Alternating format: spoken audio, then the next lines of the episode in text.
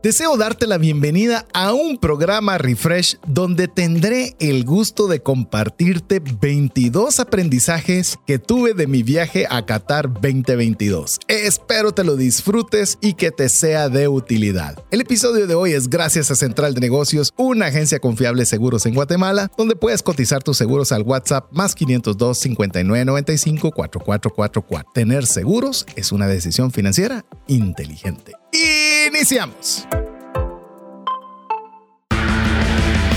Comienza un espacio donde compartimos conocimientos y herramientas que te ayudarán a tomar decisiones financieras inteligentes. Esto es Trascendencia Financiera.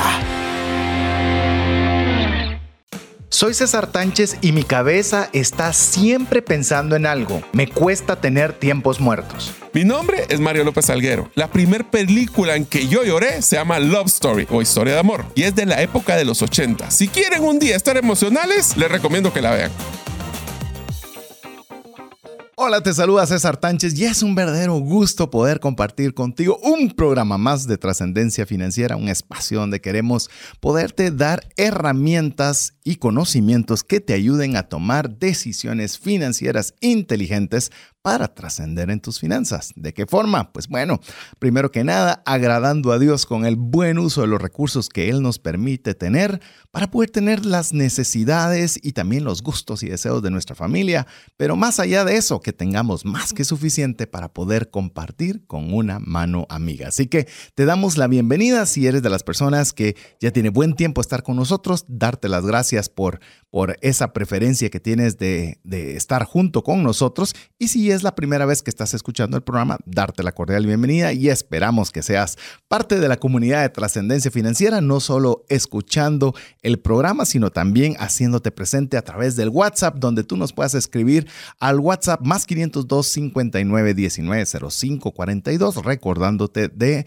guardar ese número entre tus, tus contactos. Pero bueno, antes de entrar ya en materia, que tenemos mucho que platicar con eh, el día de hoy, quiero darle la bienvenida a mi amigo anfitrión, socio y, ya no sé qué más decir. Bienvenido, Mario López Alguero. Pues muchas gracias, César. Muchas gracias a ustedes, amigos, por estar en un programa más de trascendencia financiera realmente apreciamos que ustedes se tomen el tiempo para escucharnos. Estamos muy entusiasmados de brindarles contenido, pero más que contenido y conocimiento, lo que nos interesa es que todo lo que, nosotros tratamos de compartir con ustedes, ustedes lo practiquen y lo compartan. Ese es nuestro famoso APC, donde aprendemos, practicamos y compartimos. Así que si usted hoy vamos a tener un programa muy interesante donde César va a tomar el el protagonismo, ya que va a ser uno de los programas donde va a hablar de sus experiencias.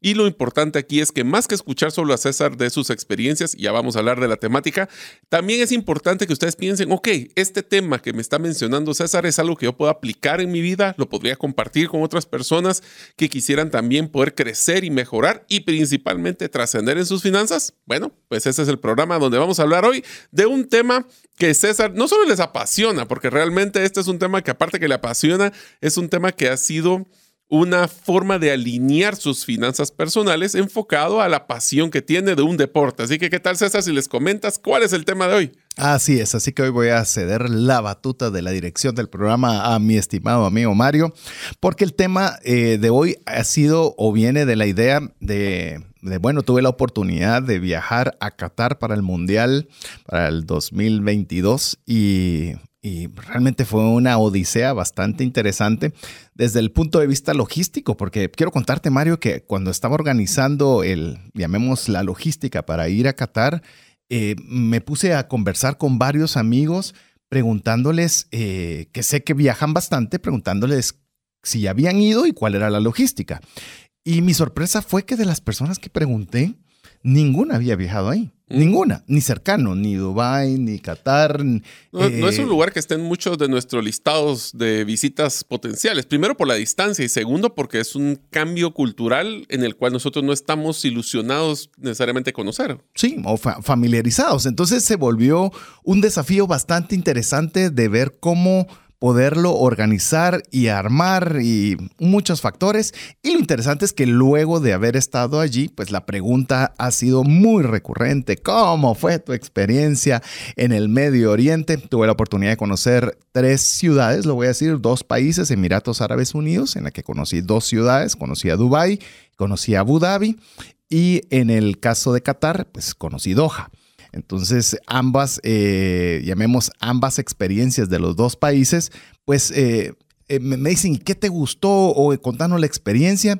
Y ahí logré hacer como que dos divisiones. Una división que era la deportiva es decir, lo relacionado directamente con el mundial, la experiencia de entrar a los estadios, eh, los fanáticos, la, eh, todo, toda esa área que no va a ser la que vamos a conversar en este programa, sino también la experiencia de viaje, es decir, aquellos aprendizajes que obtuve a través de este viaje de Qatar 2022. Y como fue en el 2022, se me ocurrió eh, que fueran 22. Entonces me di la tarea en, días de descanso de poder analizar un poco cada uno de esos aprendizajes que te cuento.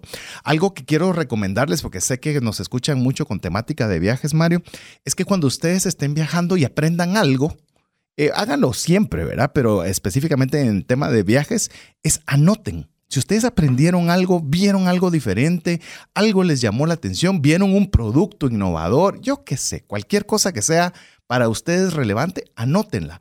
Porque nuestra memoria, la verdad que nos traiciona, olvidamos con mucha rapidez, pero si anotamos en una nota de teléfono, no tiene que ser muy sofisticado, eh, fueron parte de todas las notas que tuve durante este trayecto, que fueron casi tres semanas de viaje.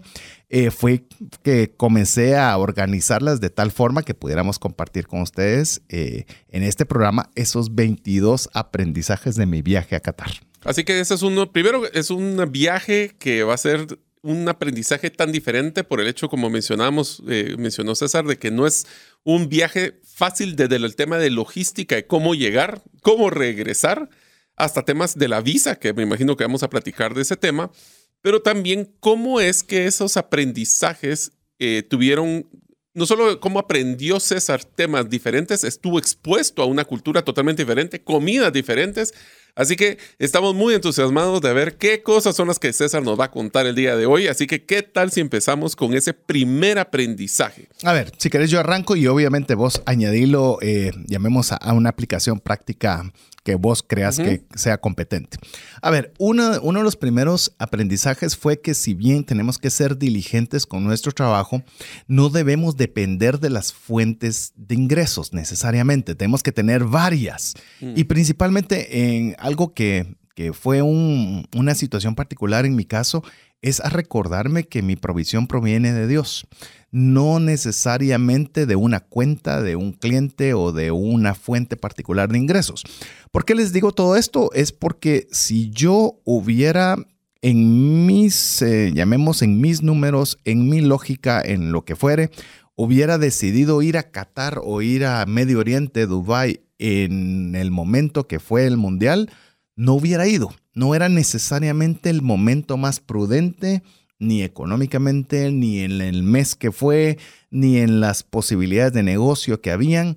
Pero al final de cuentas eh, comenzamos a, a, pensar, ok, ¿cómo, ¿cómo es de importante recordarnos de que cuando tomamos este tipo de decisiones, en este caso no podía cambiar, ah, no me voy en diciembre, me voy en junio, ¿no? Porque era, había un mundial, ¿verdad? había una fecha específica que había que hacer y a comenzar a tener esa dependencia de que Dios tiene cuidado de, de cada uno de los detalles. El viaje fue un viaje casi, podría decirlo, casi perfecto en su organización, con la gente que conocí, con las atracciones que se pudieron ver, las, las oportunidades de, de poder conocer estadios, demás, todo este tipo de cosas. Y es cuando nos vamos dando cuenta de que tenemos que aprender también a depender de que Dios tiene cuidado de nosotros, de que tenemos un recurso guardado y no dependemos de un solo cliente o de una sola forma de ingresos, sino que varias eh, formas que permiten que se den estas posibilidades que usualmente, y, lo digo con mucho respeto, pensé mucho en hablar sobre esta temática, eh, no las pueden tener muchas personas. O sea, no es algo que diga, me voy al Salvador, quizás muchos podrían hacer el esfuerzo de hacerlo, pero el Medio Oriente no es tan fácil y tener esa posibilidad, pues bueno, eh, viene ese sentido de gratitud y de dependencia. Creo que uno de los de este primer aprendizaje que nos menciona César es sumamente importante que nosotros cuestionemos primero cuando tenemos un sueño que queremos realizar, primero ponerlo en manos de Dios, que creo que es el primer concepto que acaba de mencionar César, pero también es importante que nosotros alineemos y enfoquemos nuestros presupuestos y nuestras finanzas hacia cómo llegar a él.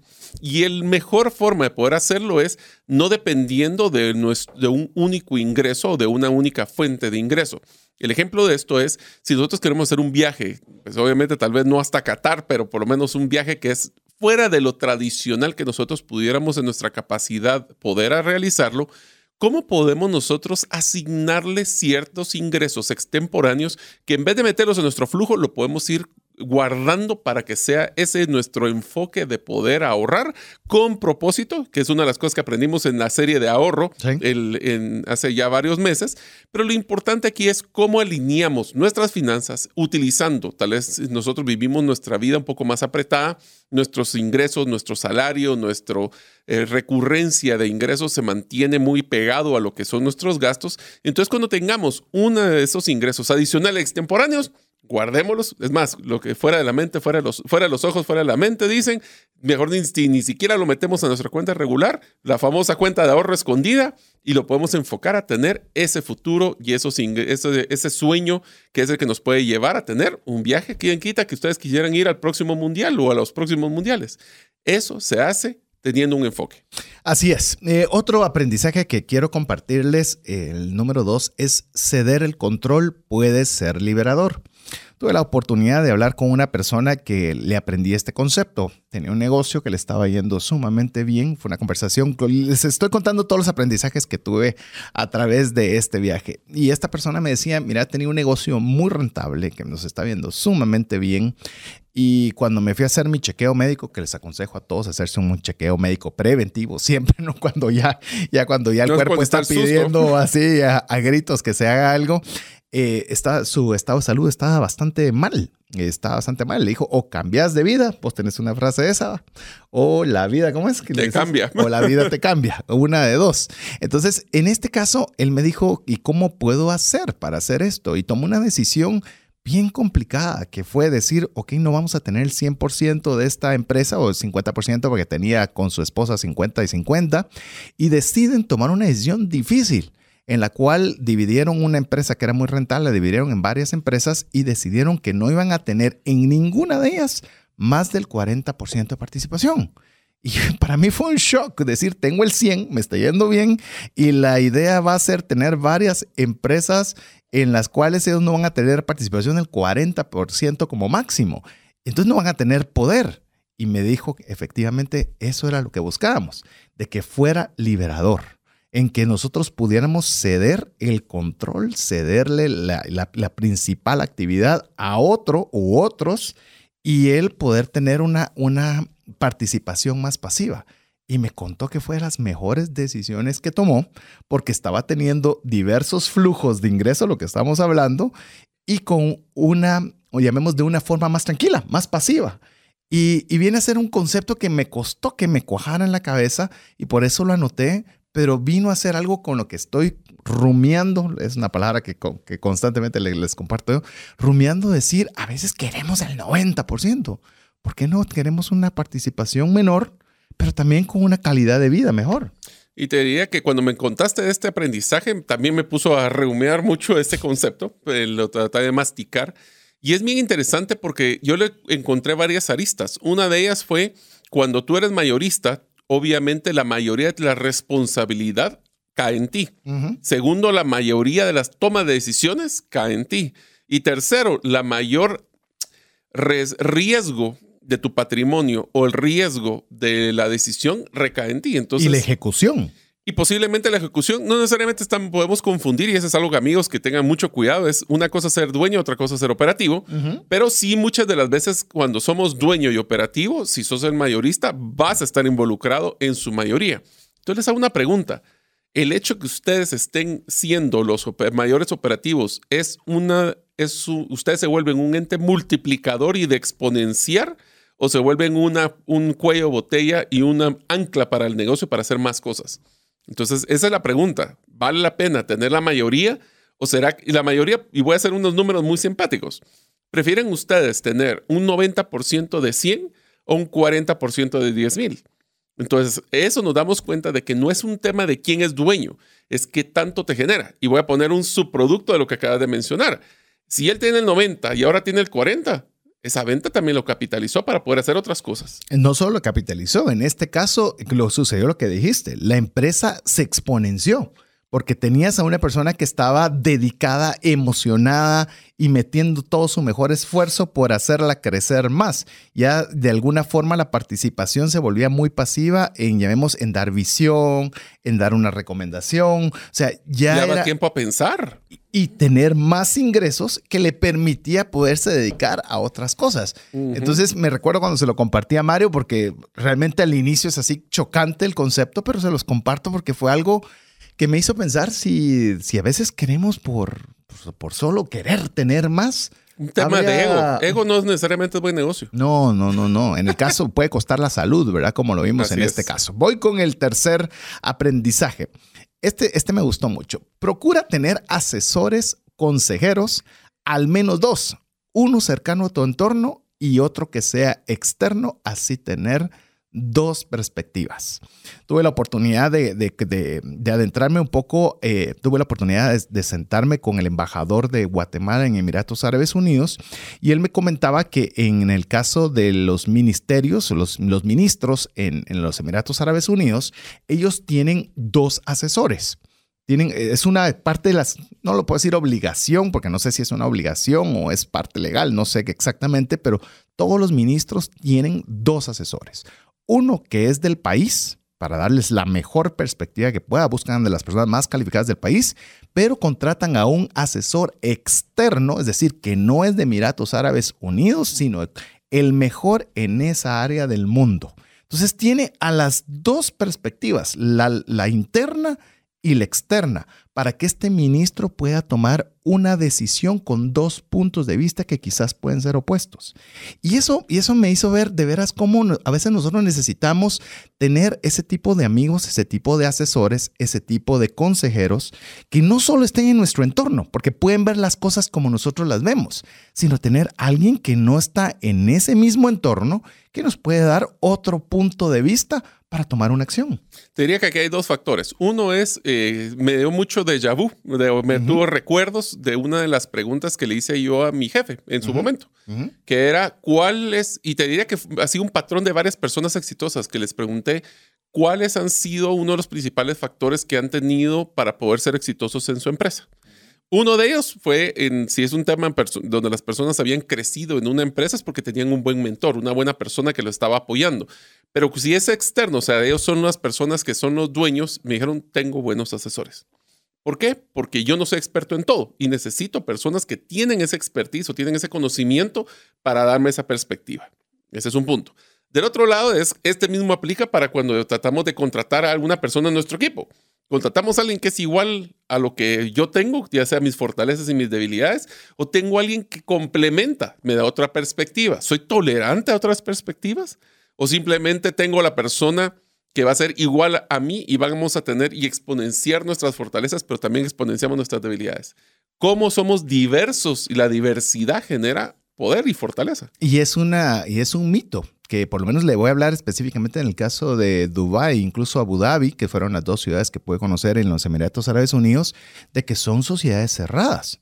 Eh, son sociedades globales en las cuales están queriéndole vender al mundo, están queriendo abrir sus puertas al mundo, quieren, quieren de alguna forma y para hacerlo, pues tienen que saber qué es lo que quiere el mundo, qué es lo que se está viviendo fuera de las fronteras de los Emiratos.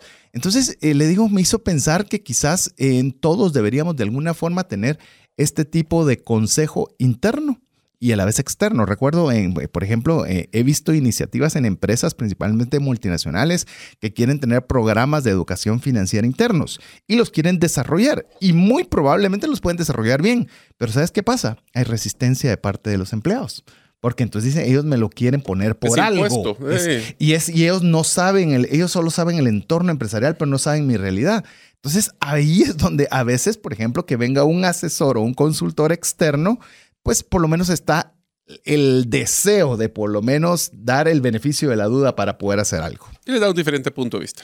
Así es. Vamos con otro, con el número cuatro. Cuando es época de bonanza, más que aumentar el estándar de vida, invertir, ya que esa temporada es corta. Cada vez es más corta. Es más corta. ¿Y por qué se da esto? Efectivamente, eh, teniendo también esta conversación que le mencionaba, es que yo no sabía que los Emiratos Árabes Unidos es un país joven apenas acaba, eh, en el 2022 acaba de cumplir 51 años. Estás hablando que era un pueblo pesquero hace 51 años que vivía principalmente de, poder extraer perlas del mar y vivía de lo más simple a convertirse hoy en uno de los países más ricos del mundo, en el cual pues todos dicen, ah, es que de plano, es que eso era eh, porque tienen petróleo.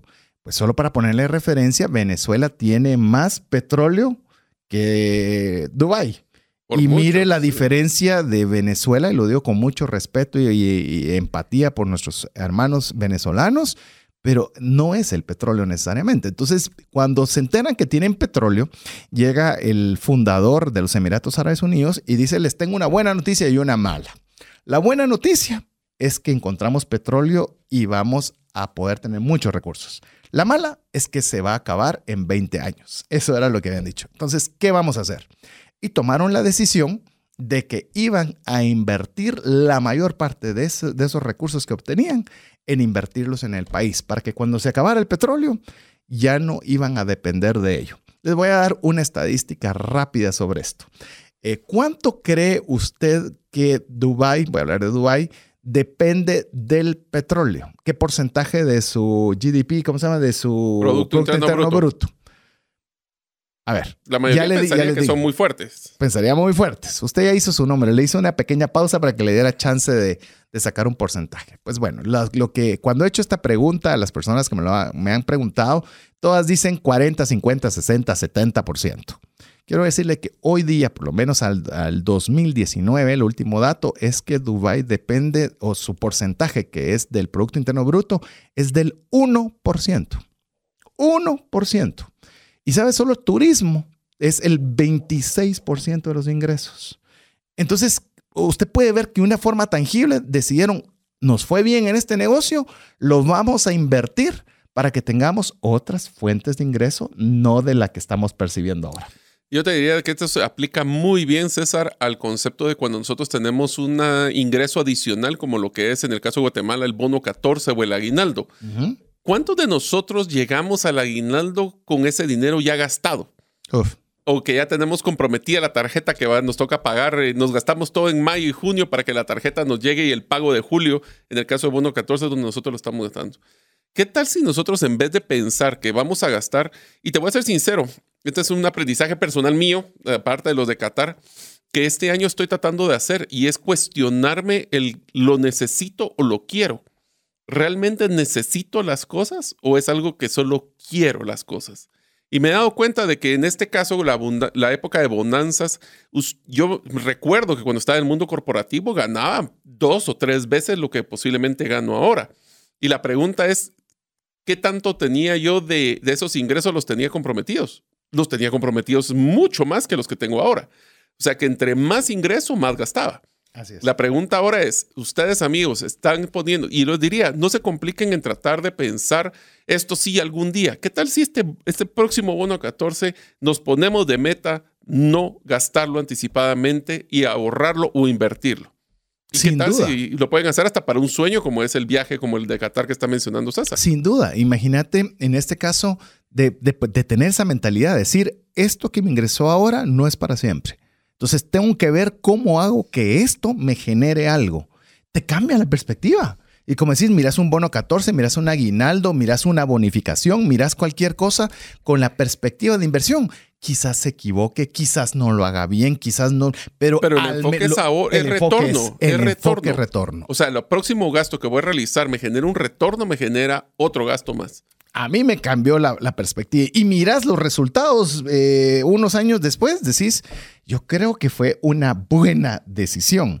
Entonces se vuelve algo que al final de cuentas no le digo que usted no se dé algún gusto, pero por lo menos lo hace pensar. A ver, el quinto, este, este es algo que lo observé y lo conversé eh, oiga este, este aprendizaje, invertir en mejorar destrezas. Cada vez hay más discriminación por talento, no por raza, no por género, por talento. Eh, Dubai, que fue el lugar tal vez que más tiempo estuve, por eso le, hago muchas referencias de Dubai. Dubai le paga muy bien al talento. Pero Sin le paga, importar de dónde viene. No, ah, no, importa el mejor talento del mundo. Ah, sí. Eh, muchas de las personas, solo como paréntesis, muchas de las personas que yo conozco que han sido pilotos aviadores han pasado un tiempo en Dubai. Y ya le voy a contar, porque tuve la, la, oportunidad también de aprender de un piloto aviador de guatemalteco que vive en Dubái. Tuve la oportunidad de compartir con la comunidad guatemalteca en Emiratos Árabes Unidos, en su mayoría pilotos aviadores, en las cuales obviamente por su talento eh, tienen, gozan de una buena cantidad de ingresos, gozan de un estilo de vida muy bueno, pero si usted ve la clase trabajadora obrera, eh, realmente le puedo decir con mucho respeto y otra vez, y ahora empatía por los que realizan esos trabajos en esos países, en Guatemala un albañil vive mucho mejor que una persona que hace el mismo trabajo en Dubái. Entonces no es necesariamente el país y no es necesariamente si es musulmán o es cristiano o si es hombre, si es mujer. Es discriminación de talento. Y hoy la inteligencia artificial está haciendo esa discriminación por talento más rápida. Entonces, yo le quiero animar, y ese fue el, consejo que yo me tomo para mí, es crucial invertir en mejorar nuestras destrezas. La pregunta aquí, solo se la dejo para que ya se nos está acabando el tiempo para este primer segmento, es, ¿ustedes han desarrollado sus competencias para competir con la persona que tienen a la par o con la persona que tienen del otro lado del mundo que está compitiendo en mercados globales? A ver, dejamos esa pregunta y regresamos luego de importantes mensajes para usted. Si llegara a fallecer la persona que lleva el ingreso al hogar, ¿se tendrían los recursos económicos para poder seguir adelante? Si la respuesta es no, el seguro de vida es algo imprescindible a contratar. Adquiere un seguro de vida de bajo costo que te devuelva todo lo aportado en 20 años. Cotiza el tuyo al WhatsApp más 502 5995 4444. ¿Sabías que según Employee Financial Wellness, un empleado ocupa más de 144 horas laborales al año lidiando con problemas personales de dinero? Mejora la productividad de tu empresa proporcionándole a tu equipo educación financiera. Solicita una propuesta al WhatsApp más 502 59 19 05 42. Si el contenido de este programa te genera valor, compártelo en tus redes sociales. Trascendencia financiera.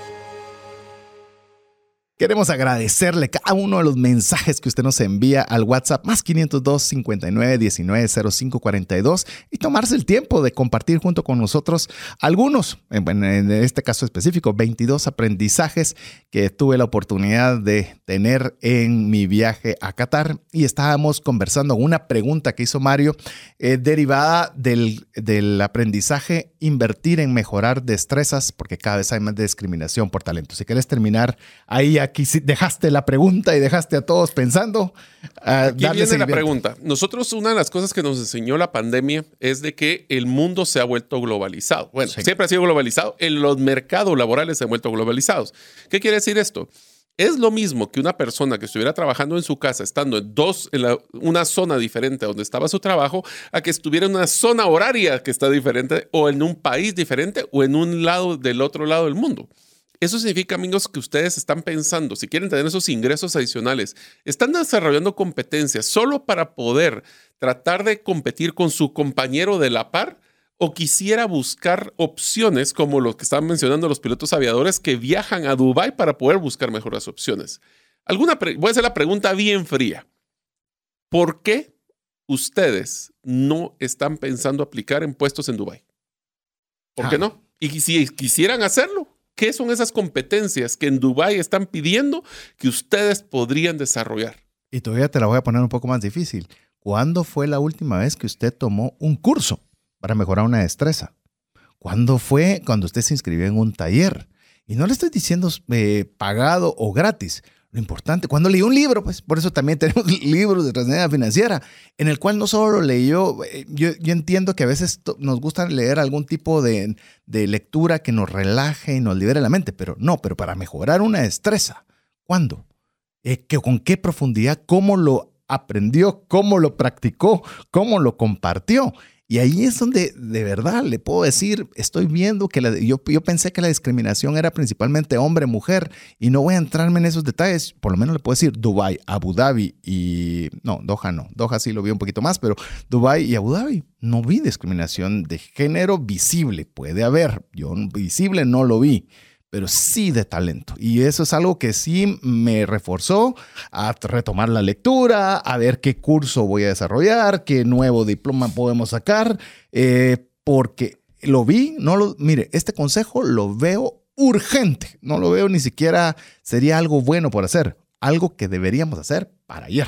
Se los voy a poner así, se los dejo ya para que siga César con su sexta, su sexto aprendizaje. Es, ustedes amigos están manteniéndose en su trabajo, esperando a mejorar sus destrezas cuando les den una mejor oportunidad laboral o un aumento salarial, o están desarrollando sus destrezas para que les den un aumento salarial y les den una mejora. O sea, aquí no es quién es primero el huevo o la gallina, aquí es claramente, das valor para que te den valor. No pretendas de que te van a dar valor y después ahí te vas a poner al día. Eso no funciona. Qué buen punto. Voy con el sexto aprendizaje. Los activos más valiosos luego de una relación con Dios y una familia unida es tener buenos amigos y cultivar esa amistad. Normalmente decimos que es bueno tener amigos, pero lo miramos como algo, ah, como algo, no sé. Algún eh, día. Algún día sería bueno y tal vez si tenemos una buena relación, pero no, lo, no le vemos el valor y platicaba con una persona que admiro mucho, que tuve la oportunidad también de conversar en ese país, y le decía, mira, admiro mucho esta organización que ustedes iniciaron. Es una organización que, ha hecho mucho y ha crecido tanto. Y contame los orígenes y comenzamos a platicar un poco de esa temática y me dice, mira, nosotros queríamos hacer muchos proyectos y muchas cosas y no encontrábamos por dónde hasta que eh, pues nos pusimos a pensar que mientras encontrábamos qué, fuéramos buenos amigos y cultiváramos la amistad y cultiváramos el, el ayudarnos, el asesorarnos, el facilitarnos, el, el poder hacer algo juntos. Y de eso generó todo lo que vos ya conocés como organización. Y me hizo, de veras, que a veces nosotros no valoramos esa, esa, esa importancia que tiene tener buenas amistades. Se lo voy a poner así, amigos. Ustedes pueden regresar en nuestro podcast, eh, que lo pueden escuchar en cualquiera de los principales canales, como lo que es Spotify, eh, Google Podcast, Apple Podcast, Amazon, y le pueden decir Alexa, Alexa, quiero escuchar trascendencia financiera. Y busquen un programa que era el plan práctico de cómo cumplir tus sueños. Si te recuerdas, eso lo hicimos. Dentro de ese, nosotros propusimos de que uno de los temas más importantes que teníamos que tener era cultivar las relaciones. Sí. Pero esas cultivar relaciones no sirve de nada como propósito. Se debe de ejecutar. Aquí viene una tarea que ya no me podía aguantar las ganas de poder dejarles una tarea. Es, ¿qué tal amigos si ustedes en los próximos cuatro semanas máximo ponen en su agenda un día, una hora de cómo poder retomar, cultivar o reingresar una relación de amistad que han dejado tirada en el camino? Sin el ánimo de hacer negocio. No cultivar la amistad. Y eso es algo que quiero mencionarle porque obviamente le estamos hablando del APC. Es algo que eh, con Mario y usted ha escuchado a un buen amigo que tenemos en común que se llama Alex Crow. Ya le pusimos fecha para reunirnos al menos una vez al mes con el único objetivo de cultivar amistad. Y eso lo tienen que poner en su agenda, agenda. con día y hora. Y no se vale cancelar. se vale mover si es que hay alguna emergencia, pero no se puede cancelar. Es correcto. Así que ese fue otro de los aprendizajes. Voy con el siguiente, con el séptimo, en toda actividad que se realice con otras personas, familia, empresa, organización. Todos los participantes deben tener autoridad sobre algo. Eso es más crucial si se es el líder. Y esto lo aprendí también, eh, un aprendizaje que me daba el embajador y me decía, lo primero que hago cuando ingreso a cualquier eh, organización que yo tengo la oportunidad de participar es darle a alguien la autoridad sobre algo. Por ejemplo, me dice, mi asistente es la que tiene la autoridad de mi agenda.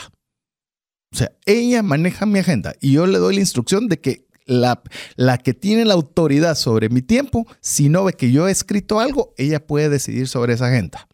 Incluso tiene la oportunidad de tener una persona que le ayuda a hacer el traslado de un lugar hacia otro y le dice, puede ser un puesto tan sencillo que solo es de que me lleve. No, Le dice, tú eres el encargado de mi puntualidad.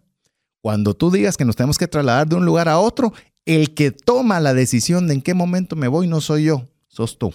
Porque tu autoridad va a ser, se tiene que mover ahora para llegar puntual a la otra. Y mire, me dejó realmente pensando cómo nosotros a cualquier persona de la organización, nosotros, cualquier persona de la familia, de todos, podemos decirle, esto eres tú quien decide sobre esto.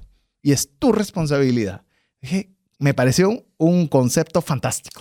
Si no tienen, no tienen un sentido de propósito su trabajo, ¿por qué es relevante para ellos hacerlo bien? Pero te puedes imaginar de una persona, voy a ponerle un nombre chofer, no sé decirle cómo ponerle, decirle, tú sos el que decides cuando yo me tengo que ir de un lugar a otro. Pero si usted es el embajador, yo soy el chofer.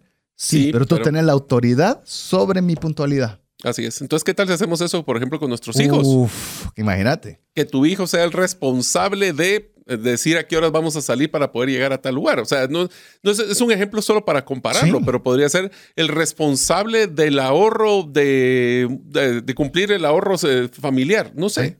¿Cómo creen que sería el empoderamiento, el sentido propósito, el orgullo que tuviera un hijo o un colaborador si sabe de que nadie más tiene esa responsabilidad que él? Increíble. Ahora, esto solo lo voy a poner al revés. También hay un problema muy serio cuando tenemos dos o tres personas con la misma responsabilidad. Correcto. Que es dueño de todos, dueño, de nadie. Nada. Entonces, tenemos que tener claridad de quién es el responsable, que la persona lo sepa, que le damos las herramientas para cumplirlo, porque nada, el, por ejemplo, la persona que estaba encargada de la movilidad del, del, ¿Embajador? si él llegaba y le decía, mire, señor embajador, nos tenemos que retirar, no, hombre, cinco minutos más o 20 minutos más, no es el responsable de su agenda y por ende, si llega tarde después, el responsable no iba a ser ¿Te puedes sentir cómo se sentiría importante esta persona? Claro, y no es el trabajo, es la responsabilidad. Qué increíble, me, encantó el concepto. Ah, platicando también con algunas personas, personas que, tuve la oportunidad de estar eh, en este viaje eh, me dieron una definición de aprendizaje que me encantó. Es más, le tuve que decir a la persona que parara porque la tenía que anotar y se la voy a compartir. Para mí, esta, esta definición es extraordinaria. Dice, aprender es la modificación voluntaria del comportamiento a partir del conocimiento o la experiencia. Modificación voluntaria, no impuesta. Yo decido cambiar en base a lo que aprendí o en base a lo que experimenté. Eso es aprender. ¿Qué te parece? Muy interesante porque es APC. APC. es en pocas palabras el APC. Es de lo que yo voy a modificar mi comportamiento con lo que yo aprendí y lo practiqué. Así lo podemos complementar si querés así al estilo trascendencia financiera. Así que me gustó mucho el concepto. Si usted lo quiere tener para usted, bienvenido. A ver, vamos con el noveno. Las oportunidades, más que tomarlas cuando aparecen, hay que crearlas. Ah, ya sé por dónde vienes. la mire, yo, yo le puedo decir algo. Eh, estaba eh, yendo hacia una reunión que iba a estar con la comunidad guatemalteca en, en Abu Dhabi específicamente y era en la casa de una de estas personas de la comunidad. Y resulta que, cuando íbamos a este lugar, eh, literalmente era un desierto, de lado a lado, pero con una carretera extraordinaria. Yo decía, eh, primero piensan en, las oportunidades antes de verlas. Y usted va en el avión y usted mira desierto, desierto, desierto y una carretera y una ciudad fantástica. Pero dice, le, causa un shock. Que vino primero. Que vino primero. Entonces, como ya le comenté, vino Dubái, era un desierto, no había nada más que pesqueros que vivían del, de, de recopilar perlas. Y entonces dijeron, bueno, tenemos que hacer algo. Y ellos crearon sus oportunidades, no esperaron a ver qué les llegaba. Y esto es bien interesante porque siempre pensaba, las oportunidades te tocan a la puerta. Eh, no, papaito, abrí la puerta y anda a buscarlas. Es más, y la famosa frase que dice, si la montaña no va a uno, uno va a la montaña. Pero aquí viene un complemento adicional a este aprendizaje, César, que es sumamente interesante y es, nosotros estamos esperando como que fuera la lotería, de esperando a que nos caigan esos ingresos adicionales, estamos esperando de que algún día nos van a reconocer y van a dar ese aumento salarial no esperen. O sea, la vida es muy corta para estar esperando a que sea un modelo pasivo. ¿Qué tal si tomamos un modelo proactivo y buscar esas oportunidades? Suena muy fácil, ah, pero no. una de las cosas que nos tenemos que dar cuenta y es, tienen que darse el lujo de soñar y de tener la valentía de buscar esos sueños. Porque si no lo tenemos, soñar todos los días lo hacemos. Y, todos los, ¿y cuántas veces no te ha pasado de que decís, ala, yo, yo algún día pensé que esa era una buena idea y alguien más la hizo. Ya la hizo. Mm. Eso es simplemente la falta de acción cuando tenemos una oportunidad que queremos aprovechar. Así que no esperemos las oportunidades, vayamos a buscarlas. Podemos equivocarnos, podemos tardarnos, podemos tener variantes, pero irlas a buscar. Es mejor una oportunidad probada y fracasada que una oportunidad que nunca ni siquiera la evaluamos. Le diste la oportunidad, que nunca le diste la oportunidad. Vamos con el décimo aprendizaje. Construye pensando en el futuro, no en el presente. Mire, si algo eh, tiene hasta, hasta Dubai, tiene eh, un museo del futuro, le llaman, y ellos están buscando lo último. Es más, quiero decirle que hace mucho tiempo, hace mucho, mucho tiempo, eh, llamemos mucho tiempo, se oye, se oye demasiado. Cerca de hace 3, 4 años, ya Emiratos Árabes Unidos tiene un ministro de que se llama Ministro de, Inteligencia Artificial. Hace tres, cuatro años. Y el, de Ministro de, la Alegría. De la Alegría, que es para poderlo, para que haya el deseo de estar contentos como un servicio al cliente, llamémosle.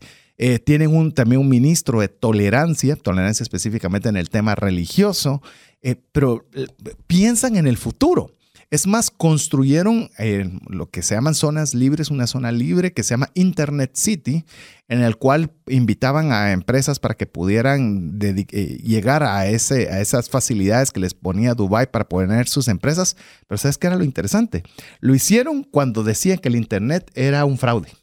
Ah, sí. O sea, no lo hicieron ahorita, ahorita cualquiera. Ese salto de fe, ¿verdad? Ese es, leap of faith, cabal. Ese salto de fe donde dice, yo estoy viendo, no ahorita, cómo va a estar Mario, cómo va a estar César en 10 años.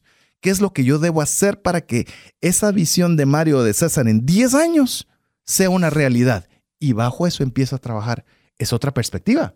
No es cómo voy a estar bien hoy, sino cómo voy a estar bien dentro de 10 años. Y te diría de que esa, esa visión que se tiene tiene que ser tan poderosa que te mantenga alineado durante el tiempo, número uno.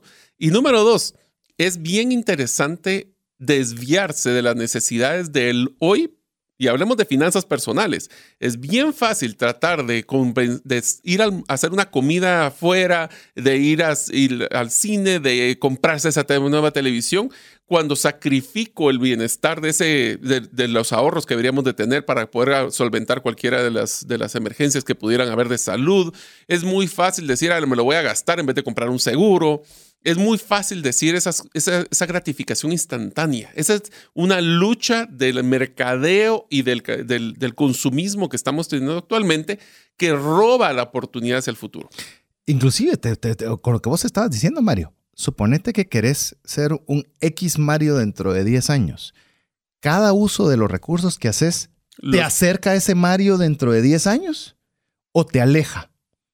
Y te, te cambia la perspectiva. Te lo voy a poner con un ejemplo de un plan de carrera. Una de las cosas que todas las personas que está, estuvimos en algún momento o están en el momento de estar en una dependencia de trabajo como un colaborador dentro de una empresa, todos queremos luchar para poder tener nuestro negocito en un futuro. La pregunta es, una de las primeras cosas que, les que hacen en las empresas es tratar de exponerlo a ir a otros departamentos. Si usted está en el área de ventas, ir a finanzas, ir a mercadeo, ir a otros lugares. Y lo primero que decimos es, no, esa no es mi área. O eso no es parte de mi rol. O eso no es parte de mi trabajo.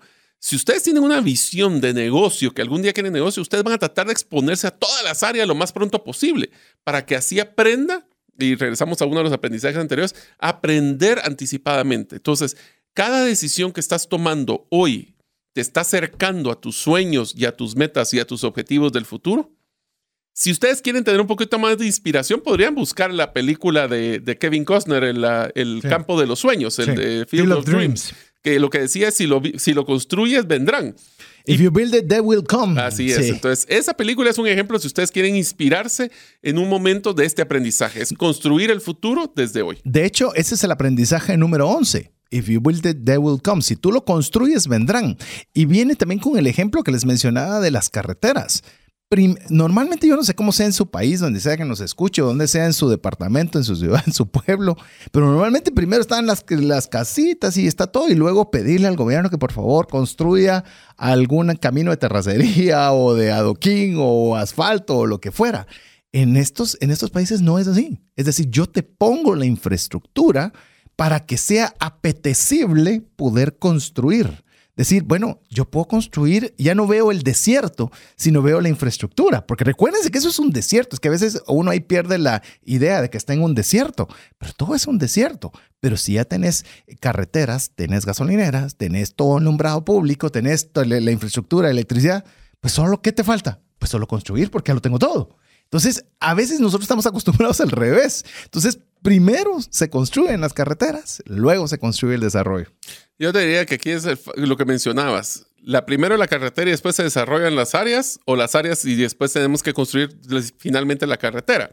Entonces, en nuestras finanzas personales es, queremos el ahorro o queremos tener un, ir a Qatar, si queremos hacerlo como un sueño, y eso tengo que hacer el ahorro o primero ahorro y después sueño si voy a Qatar. Ahí podremos poner un ejemplo de esto. Inclusive con lo que estabas mencionando como ejemplo, eh, que fue antes de, iniciar con los aprendizajes.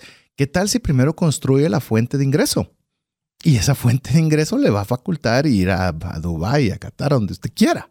Pero usted construye el medio primero para que sobre esto usted pueda ir montando condominios, montando supermercados, haciendo todas las demás cosas cuando ya está esa infraestructura. Así que ese es el aprendizaje 11. El 12. Eh, este 12 es bien interesante. De momento, todavía, todavía tiene eh, Dubai el edificio más alto del mundo, que es el Burj Khalifa es extremadamente alto. Nomás usted está saliendo del aeropuerto y se está dirigiendo hacia Dubai, inmediatamente lo puede ver. Y cuanto más se aleja, más se da cuenta que el edificio es altísimo. Pero hay un dato curioso. Cuando usted está dentro de la ciudad, cuesta verlo. Cuesta verlo. Entonces usted dice, pero si es tan alto, ¿por qué no lo puedo ver? Y resulta que obviamente hay otros edificios altos que están más cerca de usted que le imposibilitan poder, le opacan.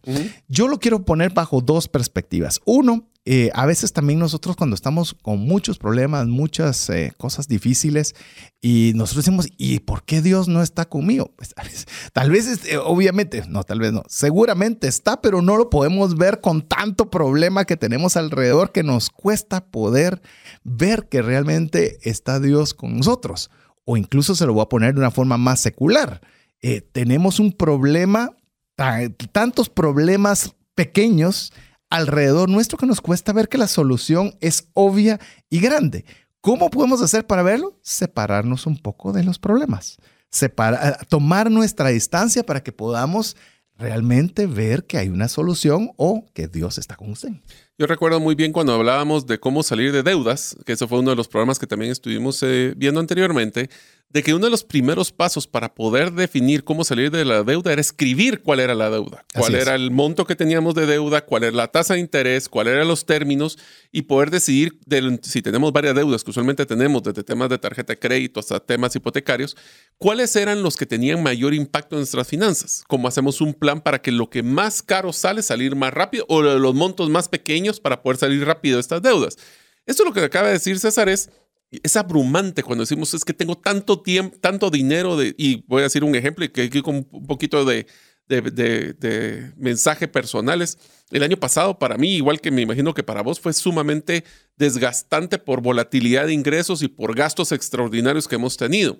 Y yo a finales del año me senté y vi que tenía varios compromisos sumamente complicados. Y, te digo, pasé un par de días abrumados de decir cómo voy a salir de él. Y lo que hice fue a seguir mi propio ejemplo de del APC y empecé a buscar cuáles eran esas deudas, hice la estructura y ahorita pues no es que esté fuera de las deudas, pero por lo menos estoy en un proceso de salir de dichas deudas. Entonces amigos, cuando se sientan abrumados como el mensaje de César es, den un paso atrás. Den un paso atrás. Y si ustedes no pueden salir porque están abrumados, compártalo con alguien más. Que los, asesores. los asesores para que, exactamente, para que así alguien más les pueda dar un punto de vista. Eso les va a ayudar a poder tener una diferente punto de vista para alejarse del problema para que no sea abrumador. Sí, si usted se da cuenta, de alguna forma usted puede ir haciendo la mezcla de cada uno. Insisto, fueron aprendizajes que tuvo su servidor. Si usted cree que le pueden ser útiles, yo estoy cumpliendo con el APC, aprendiéndolos, practicándolos y compartiéndolos con usted. Eh, pues enhorabuena para que usted los pueda tomar. Pero a veces necesitamos ese espacio para poder darnos cuenta que tenemos una solución o que tenemos o que siempre podemos también contar con Dios que está con nosotros. A ver, el, aprendizaje número 13. Dice, cuando hay una dificultad aérea, ah, quiero contarle la premisa. Le comenté que tuve la oportunidad de estar con varias, varios pilotos aviadores guatemaltecos dentro de Dubái y fue súper interesante porque siempre tenía varias inquietudes relacionadas con qué sucede en temas de tripulación. Entonces eh, les hice una pregunta. Mira, ¿qué haces cuando hay una emergencia? Porque nosotros solo sabemos de abroches en los cinturones, pues, pero fuera de eso no sabes nada, ¿verdad? Eh, entonces le digo, ¿cómo, ¿cómo hacen para manejar ustedes una emergencia o una situación complicada? Y él me dice que eh, ellos tienen tres dimensiones en las cuales eh, ellos siempre lo tienen presente. Una, cuando es una emergencia, es que algo debe hacerse inmediato. Es decir, tengo una emergencia en el avión, hay que aterrizar ahora ahorita y eh, ver dónde y cómo, pero no es a ver cuánto. Sin embargo, también hay un grado que es menor, que es el crítico. Es decir, tengo un problema que necesito hacer algo a la brevedad. No lo tengo que hacer ahorita, pero tampoco lo puedo dejar al tiempo. Debo hacer algo con cierta, con cierta urgencia. Y por último está en el caso de la precaución los famosos what if, ¿qué pasaría si? Estoy viendo que viene una tormenta en tal lado, pero puedo desviarme y puedo eh, verla por derredor y ahí yo estar tranquilo. Sí. Entonces, eso me hizo pensar mucho con el tema también de nuestra toma de decisiones y específicamente con el tema financiero. Cómo nosotros deberíamos también tener esas tres señales, llamémoslo así, en las cuales decimos, hay algo que hacer ahorita, al precio que. No, es que tal vez voy a esperar a fin de mes, voy a esperar. No. Ahorita. o sea, eh, otras que pueden esperar a fin de mes y otras para evitar. Te diría que ese es el clásico ejemplo de urgente importante. ¿Qué es urgente y, qué es urgente? Que es algo que tengo que hacer inmediatamente y que es importante, que es algo que debo de hacer, pero no necesariamente es urgente. Y ahí vas balanceando, es una matriz, pero bueno, ese es el tema. La pregunta es, y tal vez la pregunta que te diría en tu caso, César, después de tus casi 14 años de estar en el programa de trascendencia financiera, ¿cuáles serían los tres temas más emergentes o de emergencia que una persona debería ver en sus finanzas?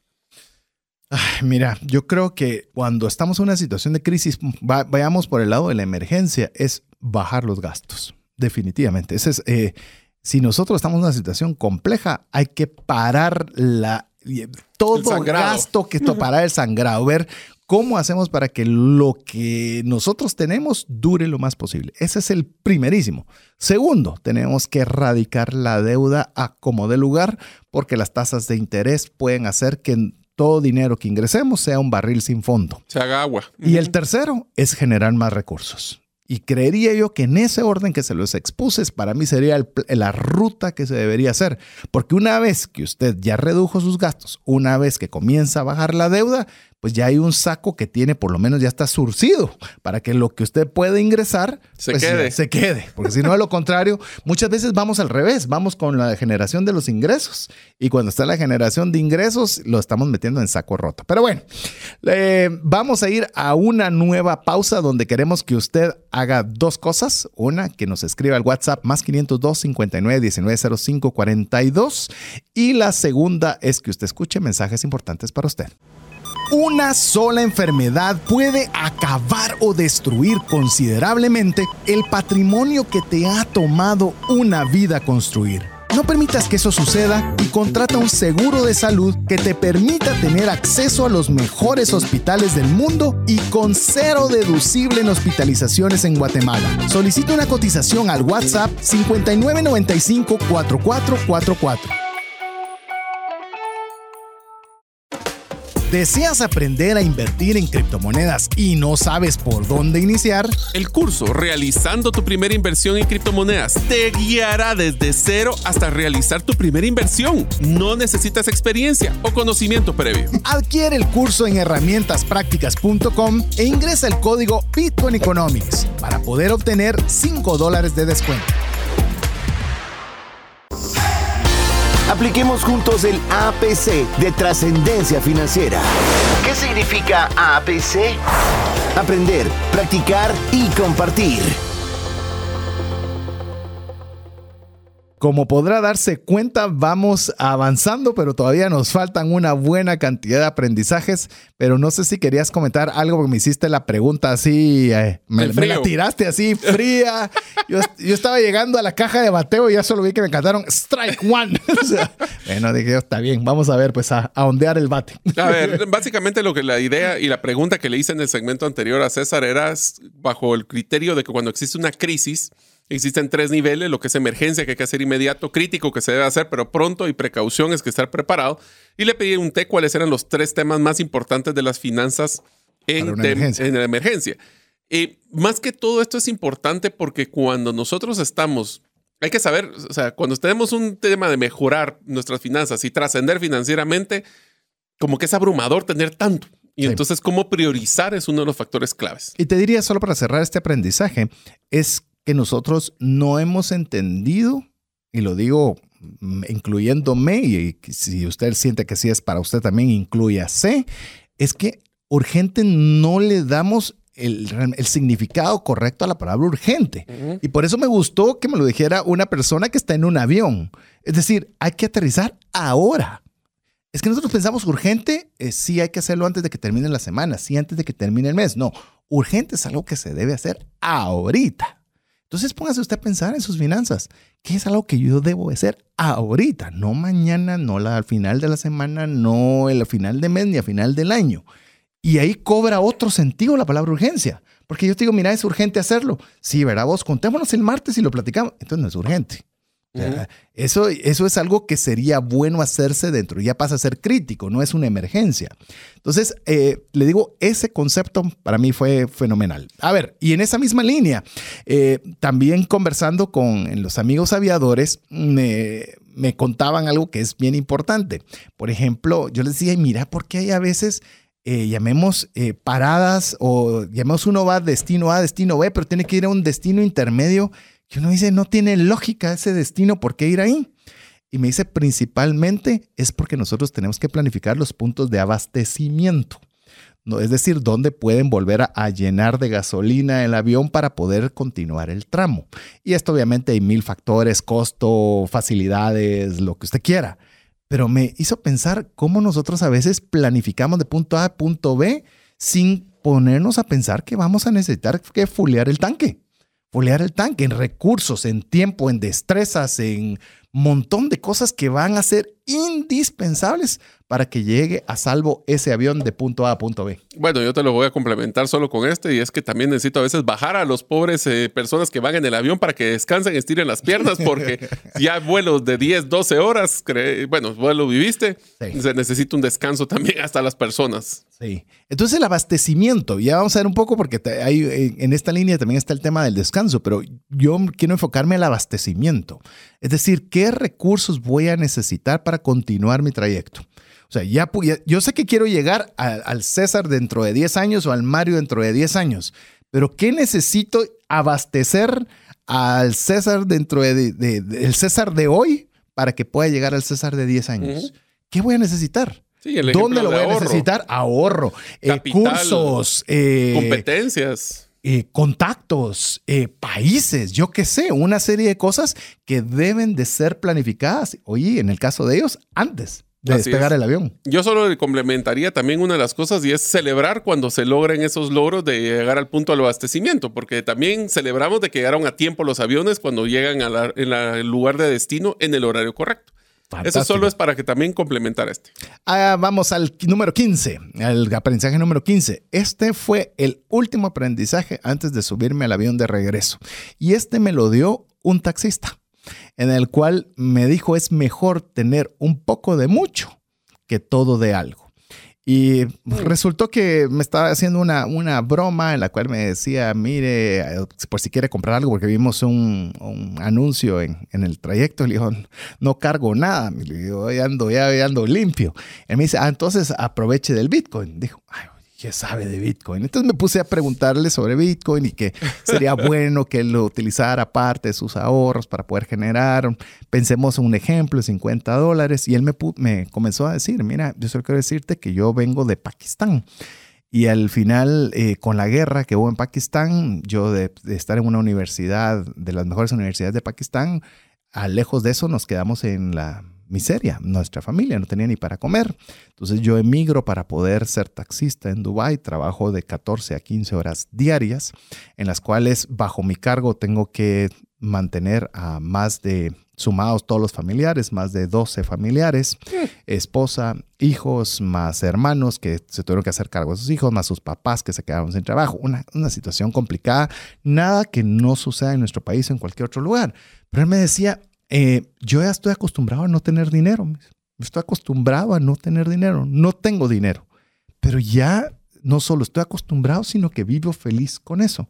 Porque tengo una esposa que me ama, tengo dos hijos que están criándose bien, que están creciendo, que me aman, que están bien conmigo. Entonces tengo a mi familia bien, puedo vivir en un buen lugar, puedo tener comida, tengo un trabajo. Entonces no tendré mucho de una cosa específica de dinero o de deleite o de lo que sea pero tengo muchas cosas buenas que pasan a mi alrededor. Y le digo, fue un aprendizaje que lástima que sentí que ya habíamos llegado al destino final, al aeropuerto. no querías pagar pero, más. Cabal, eh, no, pero fíjate que, estaba tan agradable que, que, aprendí. Y dije, de veras, a veces nosotros no nos damos cuenta que somos ricos. somos ricos en tener una familia unida, en tener eh, comida que comer sin pensar que de dónde voy a comer el día de hoy, de, poderle dar educación a nuestros hijos, porque a veces nosotros nos nublamos con los problemas financieros que podemos tener cuando nos damos cuenta de que realmente es mejor, otra vez lo voy a resumir como él, él me lo mencionó a mí, que es mejor tener un poco de mucho que todo de algo. Eso yo no voy a complementar ahí. Está muy bueno. eso está muy bueno. Es más, qué buen taxista te tocó. Usualmente conmigo no me quieren ni hablar, pero bueno. No, fíjate que increíble. Y, todo salió porque me habló de Bitcoin, entonces me, despertó la, me despertó la temática y comenzamos a conversar, pero fue un gran aprendizaje de este taxista. Tal vez solo complementaría uno. Estamos dispuestos nosotros a escuchar personas que tal vez de forma no tradicional nos podrían dar un buen consejo y nosotros estamos dispuestos a escucharlo. Hmm. Te le diría así, eh, porque eso pasa mucho en las empresas, las personas que están, los que tienen los puestos más bajos en la jerarquía, pero son los que tienen el contacto con el cliente, son los que tienen el mejor conocimiento de lo que está sucediendo en el piso. A ver, te doy un ejemplo rápido con eso. Vos, sos, vos que estuviste en la línea de carros, eh, eh, de automóviles, que nos escuchan en todos lados y carros no, no es siempre una palabra común. A ver, si querés pautar, sos de marketing y querés pautar un anuncio en una estación de radio, ¿a quién le preguntas dentro de la empresa? Al de mercadeo. Vos sos mercadeo. Ah, se lo pregunto al de ventas o al gerente si quiero ver presupuesto. Te voy a decir, esta empresa que me pareció curioso, ¿a quién le preguntó dónde pautar? No le preguntó exactamente eso, pero ¿dónde obtuvo la información? Tuvo la información del taller. ¿Qué del taller? Porque le, pidió favor a todos los que tomaban los, los, los, vehículos, recibían los vehículos, le dijeran qué estación tenían en las memorias cada uno de los ah, vehículos que entraban. Era un estudio de mercado sin querer queriendo. Quería saber qué radios escuchan los, que tienen esos vehículos. Ah, mira. Entonces, ¿quién podía tener esa información? uno hubiera creído llamar, al, llamar a los clientes o hacer una encuesta. Exacto. Eh, eh, buena. Entonces, decir, Pero te aseguro de que esa idea de haber venido de un mecánico cuando le preguntaron, al, miren cómo, a qué radio pautar, pero ¿por qué no van a ver ahí las estaciones que tienen los... Exactamente, ese es el punto. ¿Estamos escuchando a las personas? escuchando? ¿O estamos simplemente suponiendo? Eh, las respuestas las podemos tener ahí mismo, si, si nosotros tenemos la humildad de poder escuchar. A ver, a ver, esta, vamos a ir con la siguiente. La 16. A ver, 16. Aquí está lo que vos decías. Mira, el descanso es indispensable para lograr grandes cosas. Platicando siempre con estas personas, con estos pilotos aviadores, eh, yo les decía, ¿y cómo hacen ustedes para aguantar tanto tiempo? O sea, ¿cómo? Porque incluso, por ejemplo, para mí 12 horas era mucho, pero ellos me comentaban de, de destinos que tenían que tomar 18 horas de viaje o por qué era obligado que no tenían que eh, tener un X número de vuelo más allá, tenían que descansar y es obligado por lo mismo, porque la seguridad es primero. Primero debe estar la persona descansada.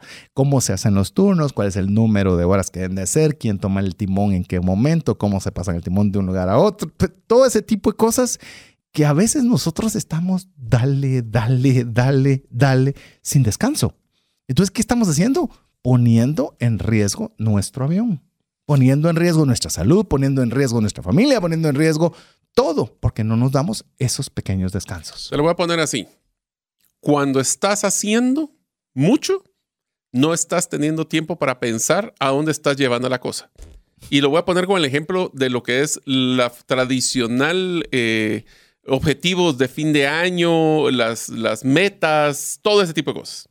¿Qué es lo que pasa? Nosotros nos damos cuenta de que cuando nosotros tomamos un tiempo de descanso, usualmente en fin de año, nos damos el lujo, porque no voy a decir que es otra cosa, el lujo de poder sentarnos a pensar qué quiero hacer en vez de estar haciendo. Y lo voy a hacer con un ejemplo de una analogía muy simpática. Ustedes quieren que, imagínense que ustedes van en una, en una lancha o en un barco en un río. ¿Ustedes quieren llegar a donde el río los lleva o quieren ir a donde ustedes quieren ir? A mí me llevó el río. A vos te llevó el río, sí. Sí, pero ese es otro tipo de río que te llevó. Pero la pregunta aquí es, ¿el río, o sea, vos querés tomar las decisiones de tu futuro o estás dispuesto y conforme a que te lleve el río? O que te lleve la corriente sin saber a dónde vas a parar. Entonces, esos descansos te van a dar la... Es como decir, voy a parar en pequeños descansos durante el río para tomar decisión si estoy llegando a donde quiero llegar o no porque si no la corriente te lleva. Sí, y el descanso te va a permitir también tener una mayor eficiencia de tus energías, eh, mejor eficiencia de tus pensamientos.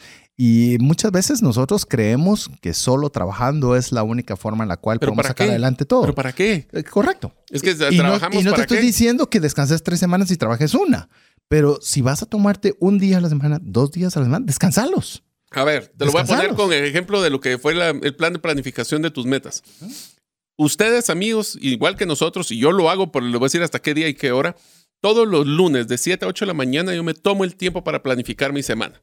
Y lo primero que hago es ponerlo en mi agenda para poder decir, ¿cuándo tienen ustedes en su agenda un tiempo para poder estar solo ustedes con ustedes, con mí mismo? Con mí mismo, ya apareció, ya apareció mí mismo. Y que mí mismo te conteste y por lo menos tener, a veces tenemos miedo de estar con mí mismo porque tenemos miedo que nos va a contestar, pero realmente cuánto tiempo nos tomamos para, para leer, para pensar, para soñar, para planificar.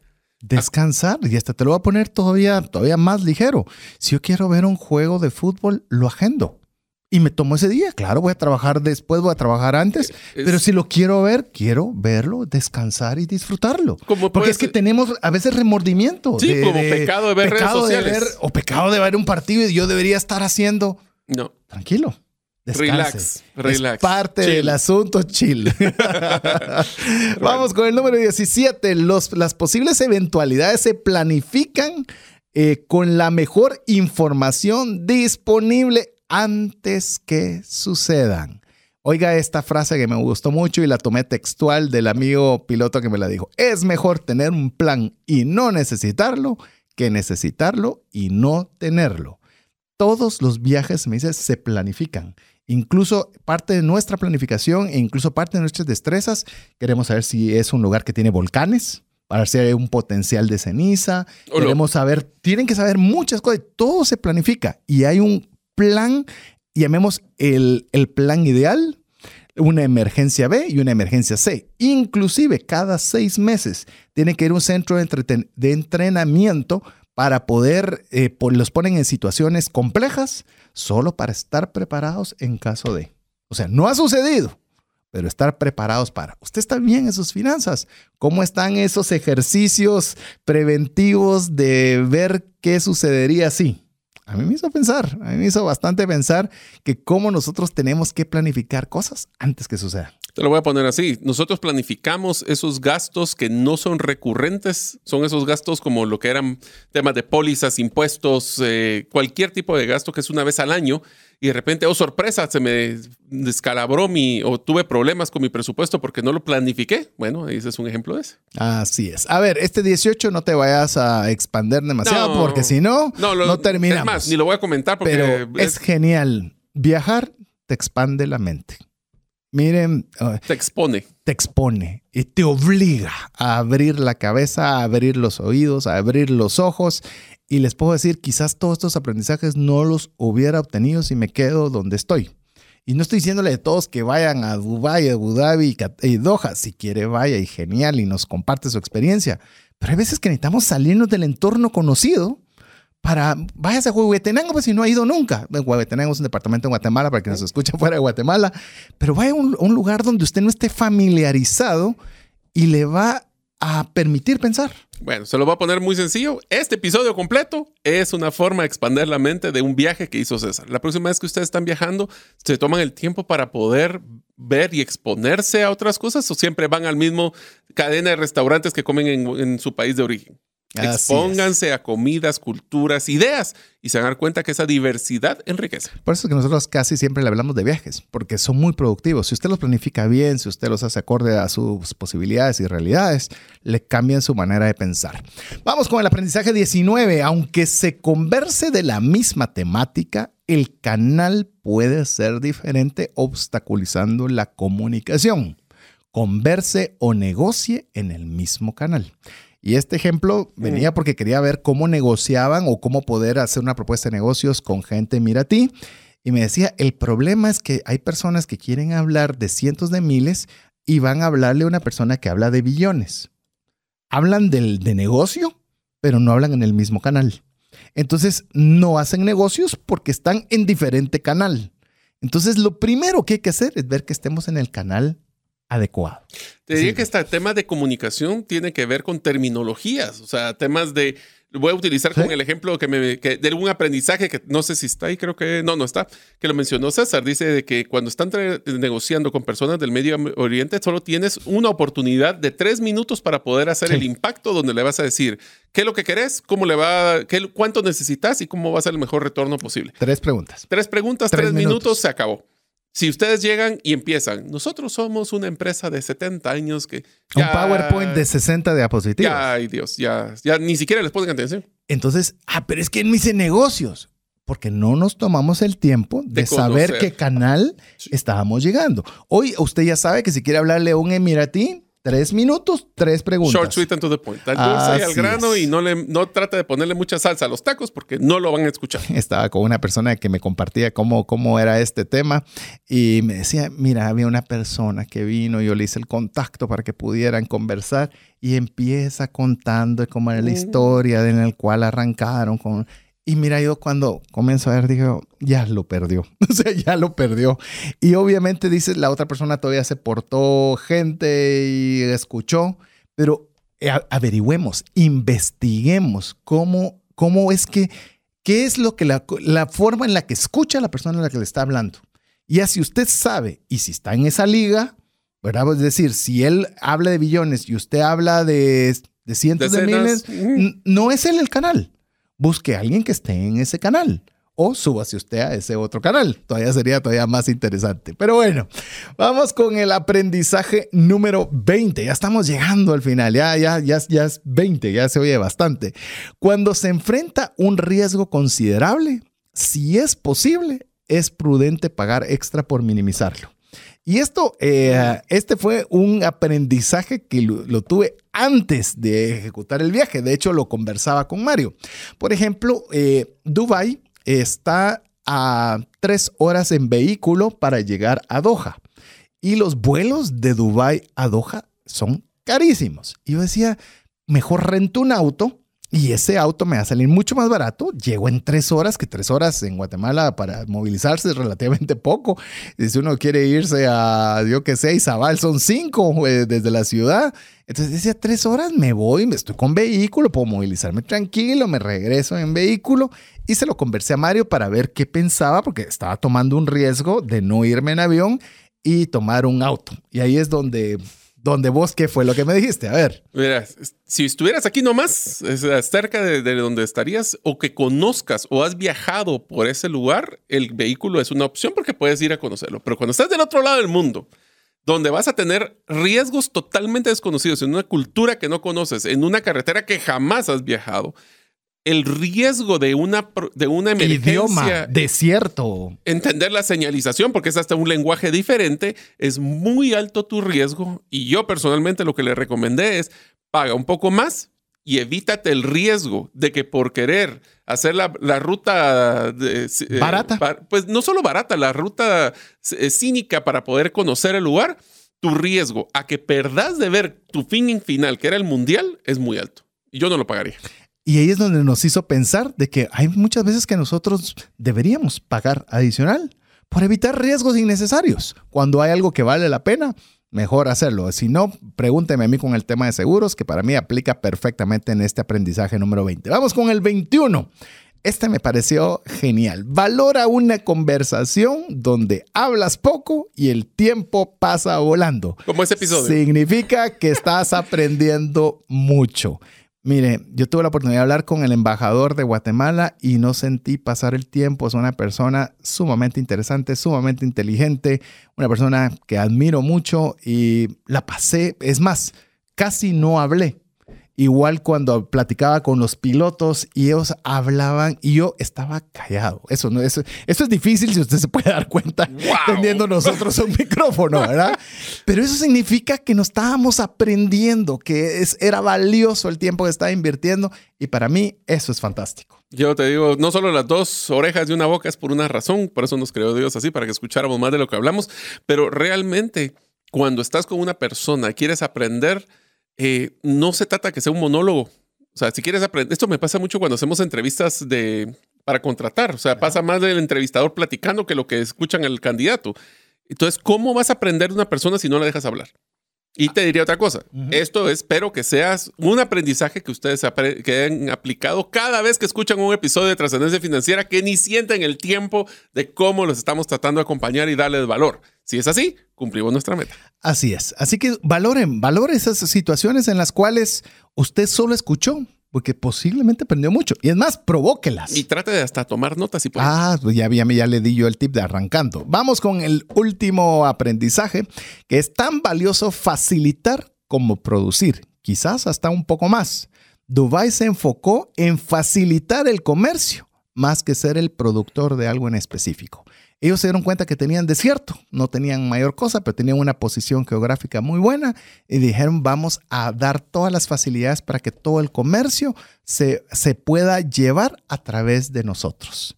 Y mira que es Dubái. A ver, te hago una pregunta, César. ¿Cuánto cacao produce Suiza?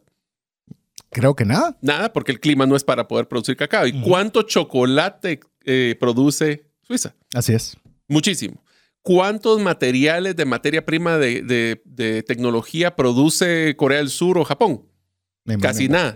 Más, sin embargo, es un centro de multiplicación y de facilitación de tecnología de los principales del mundo. Entonces, yo creo que eso inclusive para nuestros países en Latinoamérica ha sido un hándicap, eh, sería una, un problema muy serio, es que tenemos muchos recursos naturales. La pregunta es, ¿nos hemos enfocado a facilitarlos o a producirlos? Nos hemos nublado con nuestra abundancia de recursos. Lastimosamente. Así ¿Qué es. lo que de alguna forma países como los Emiratos Árabes, como Qatar y demás, que son la desiertos, necesidad, es la necesidad. Tienen que moverse. Es que es la necesidad de la madre de la innovación, dicen. Así es. Entonces yo creo que cuando nosotros estamos en esta, nos, nos debe habilitar. Por usted dice, pero yo no tengo nada que hacer. ¿Qué puede usted facilitar? ¿Qué le puede facilitar usted a alguien? ¿A qué le puede usted dar un valor adicional, un valor agregado diferente, mejorado? O sea, aquí no se trata de quién es el que produce o el que tiene la primera idea, es el que la hace mejor y la logra poner en la línea con lo que el cliente necesita. Ah, pero yo soy un trabajador y yo no puedo ver nada de eso. ¿Cómo le facilita usted el trabajo a su jefe? O te lo pongo a otro lado. ¿Cuál ha sido la última vez que usted se tomó la valentía de poder ir con su jefe y ofrecerle una mejora en el proceso de que usted maneja? O si usted ve una oportunidad para que la empresa sea mejor, usted va y la dice. Si usted es el mecánico y se estaba dando cuenta que, pues, que usted mm. puede tener la información de todas las estaciones que están grabadas de los vehículos, ¿por qué no lo propone usted en lugar de que llegue? Así es. Es decir, nosotros tenemos que ser esos facilitadores. Pero bueno. Tenga la valentía de hacerlo. Así es. Así que bueno, así de fácil y de rápido se fue el tiempo. Y, eh, y así como de rápido se fue la viaje a Qatar. Sí, la verdad que si puede ir, le puedo decir, ah, no se deje intimidar, que ya lo hablamos en el programa de compras grandes, no se deje intimidar por los lugares cercanos. Dese la oportunidad de investigar otros lugares. Yo quedé impresionado y súper invitadísimo a poder regresar. Me encantó el lugar. Así que, bueno, llegamos al final del programa, mi estimado Mario. Pues muchísimas gracias, César, por haber compartido con nosotros estos aprendizajes. Qué bueno que estuviste tomando nota, no solo viendo partidos de fútbol. Eh, sé que tomaste muchas fotos, así que si usted quiere seguir a César también eh, en Twitter, creo que ahí puso bastantes de ellas. Pero lo interesante es, siempre que ustedes viajen, vean y estén abiertos a escuchar, aprender y hacer cosas nuevas. Esto les va a ayudar a enriquecerse y gracias César por haber compartido esos 22 aprendizajes el día de hoy. Así es, la verdad que me, gustó poderlo hacer, me, han preguntado varias veces, dije qué bueno poderlo compartir a través de este medio. Así que espero que alguno de esos sea de utilidad para su vida y le pueda a usted también aplicar el APC, aprender, practicar y compartir. Así que en nombre de Mario López Alguero, Jeff en los controles, su servidor César Tánchez, esperamos que el programa haya sido de ayuda de bendición y esperamos contar con usted la próxima semana. Mientras eso sucede, que Dios le bendiga. Si el contenido de este programa te genera valor, compártelo en tus redes sociales. Trascendencia financiera. Esta es una producción de iRadios Guatemala Centroamérica.